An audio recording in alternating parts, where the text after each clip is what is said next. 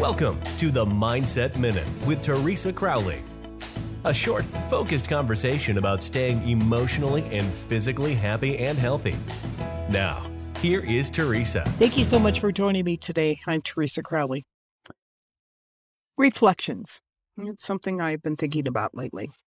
And since the first of the year, I have been constantly bombarded with thoughts, words, and memories of my family and growing up as a teenager. And I am trying to re examine my choices and see if I've learned anything from those experiences. It makes me sad in a way. Most of the time, I seem a little melancholy about it. I have read a couple of memes that tell you to move forward and the past is the past, but I'm still trying to make the best of my day to day life. Just as each of us should, make the best of the situation that you're in. That's my Mindset Minute today. Thank you so much for joining me.